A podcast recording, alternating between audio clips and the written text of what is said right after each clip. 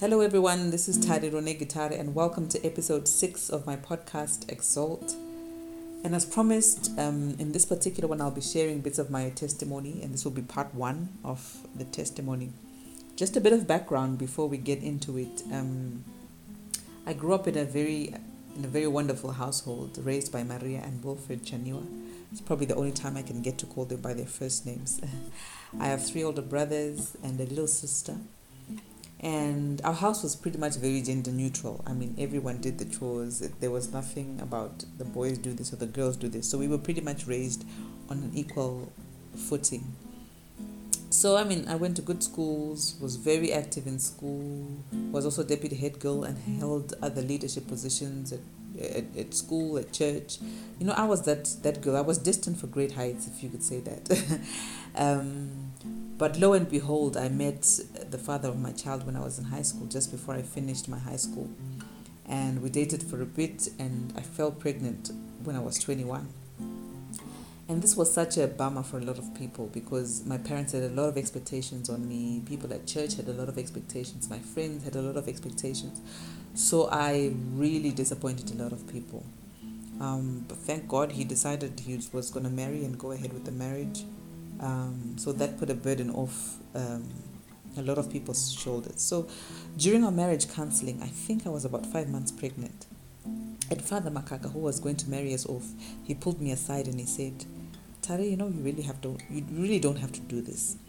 If you want, I can speak to your parents for you. You have the baby, then decide if you really want to get married or not afterwards. And I thought, what is this guy going on about? What is he saying? I couldn't believe it. I mean, couldn't he see I was in love? But I guess at that time he saw more than he could explain. And even if he did, I don't think it would have made sense to me then. So I declined and I was like, no, no, you know what? I insisted I was going to go ahead with this marriage. I was going to, I convinced myself that this was the right thing to do. And anyway, I needed Anesu in a stable home, right, with both parents.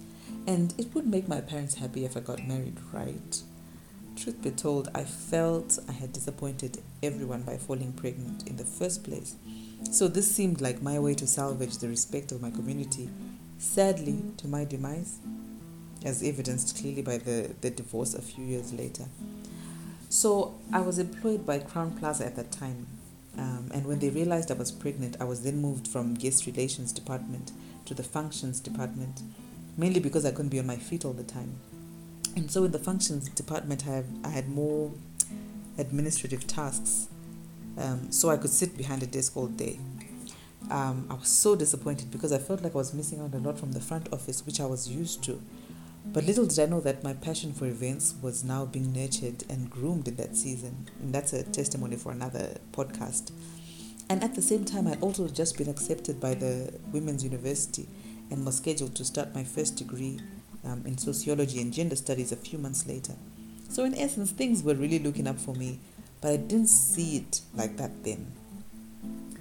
Um, the date that was scheduled for Anesu's arrival was the 26th of September in 2006, but she decided to pop out unexpectedly on the 29th of June 2006, which was three months ahead of that time, and therefore she fell into the category of a severe preterm. Now, I was not ready on all levels. Her father and I were clearly too young by many people's standards. I hadn't done any baby prep to the extent that I really wanted. And we had also been planning like a, a small wedding, sort of to legitimize our irresponsibility, hoping that it would happen before the baby came, but this wasn't the case. So at 9:15 p.m. on the 29th of June, 13 years ago, Anesu decided at 27 weeks instead of 40 weeks, she decided she wanted out and bam, she was here the doctor told me that, you know what, she's not going to survive. Um, and before he could even explain, tears just rolled down my cheeks, and that was the longest night I've ever had, with the pains of childbirth being the least of my concerns. So the next morning, I went to see her, um, my daughter, that is, and maybe share what would be the last moments. And I remember walking into that NNU, the neonatal nurse um, unit. The pediatrician laughed at me and she gleefully said, You know what? Anesu was fine. Um, well, she's on life support as the lungs had not developed, but she would pull through. And she took it so casually that I felt really stupid. my biggest lesson was that no matter how much we think we know, or no matter how much we plan, God is the ultimate event planner. The next three months from there were a whirlwind of emotions. One day I'm excited, the next day I'm tearful, and this was probably the most loneliest few months that I've ever experienced. Anesu moved from the nursery back into ICU, then from the ICU back into the nursery, then again into ICU until it just came a change of venue for God to manifest His glory.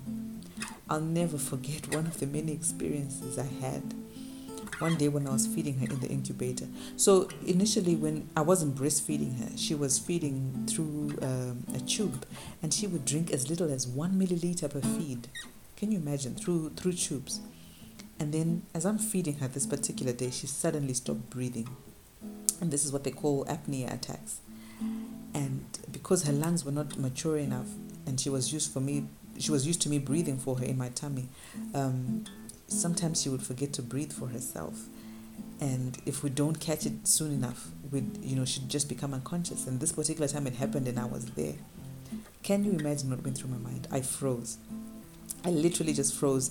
And i remember the breathing notification started beeping loud and continuously. And then what happened thereafter was like a scene from er I was pulled away in a hurry. The nurses ran in all directions. One was calling a doctor, the other was opening the incubator, and the other one was struggling to put on some gloves.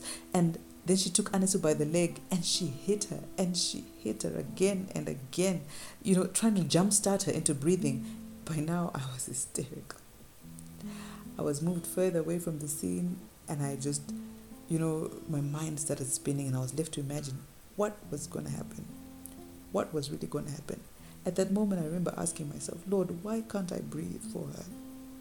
Why can't I breathe for her? Why would you bring a child on this earth and not be there for her, Lord? I prayed and I prayed and I asked God, I asked God, please take away this pain. Please take away this pain that she's going through. She's too small to go through this. I can safely say God saved my baby. And 13 years later, you can't even tell this child was born prematurely.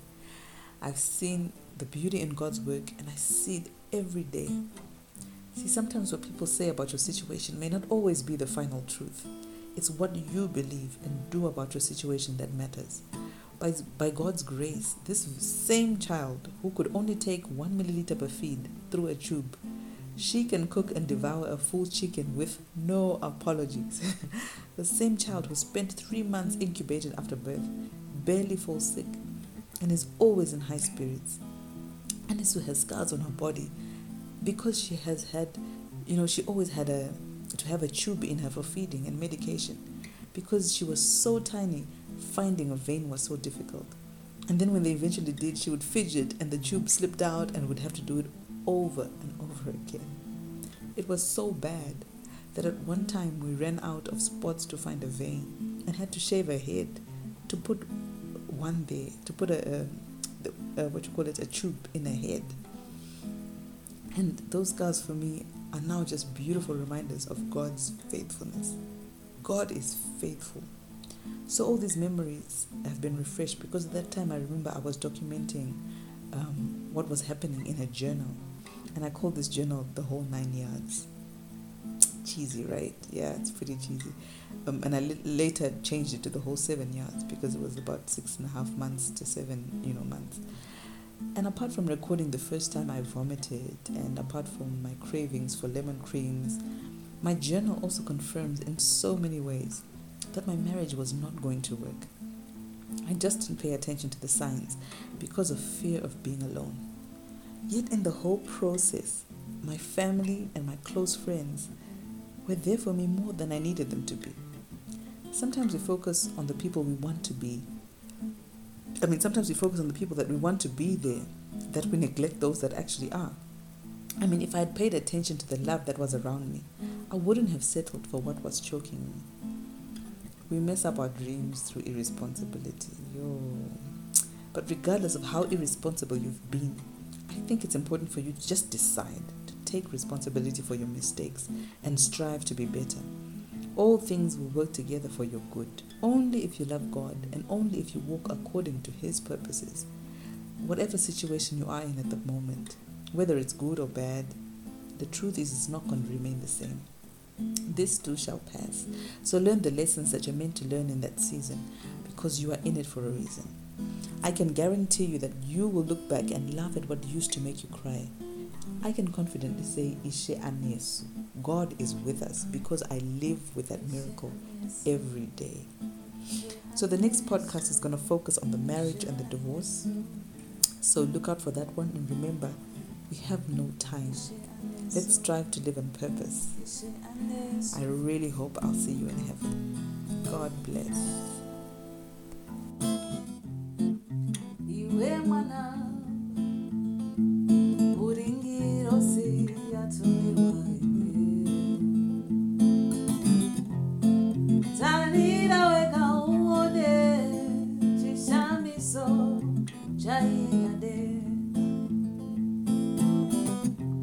Control the things that we do. Cause I know that He will follow through. Control the things that we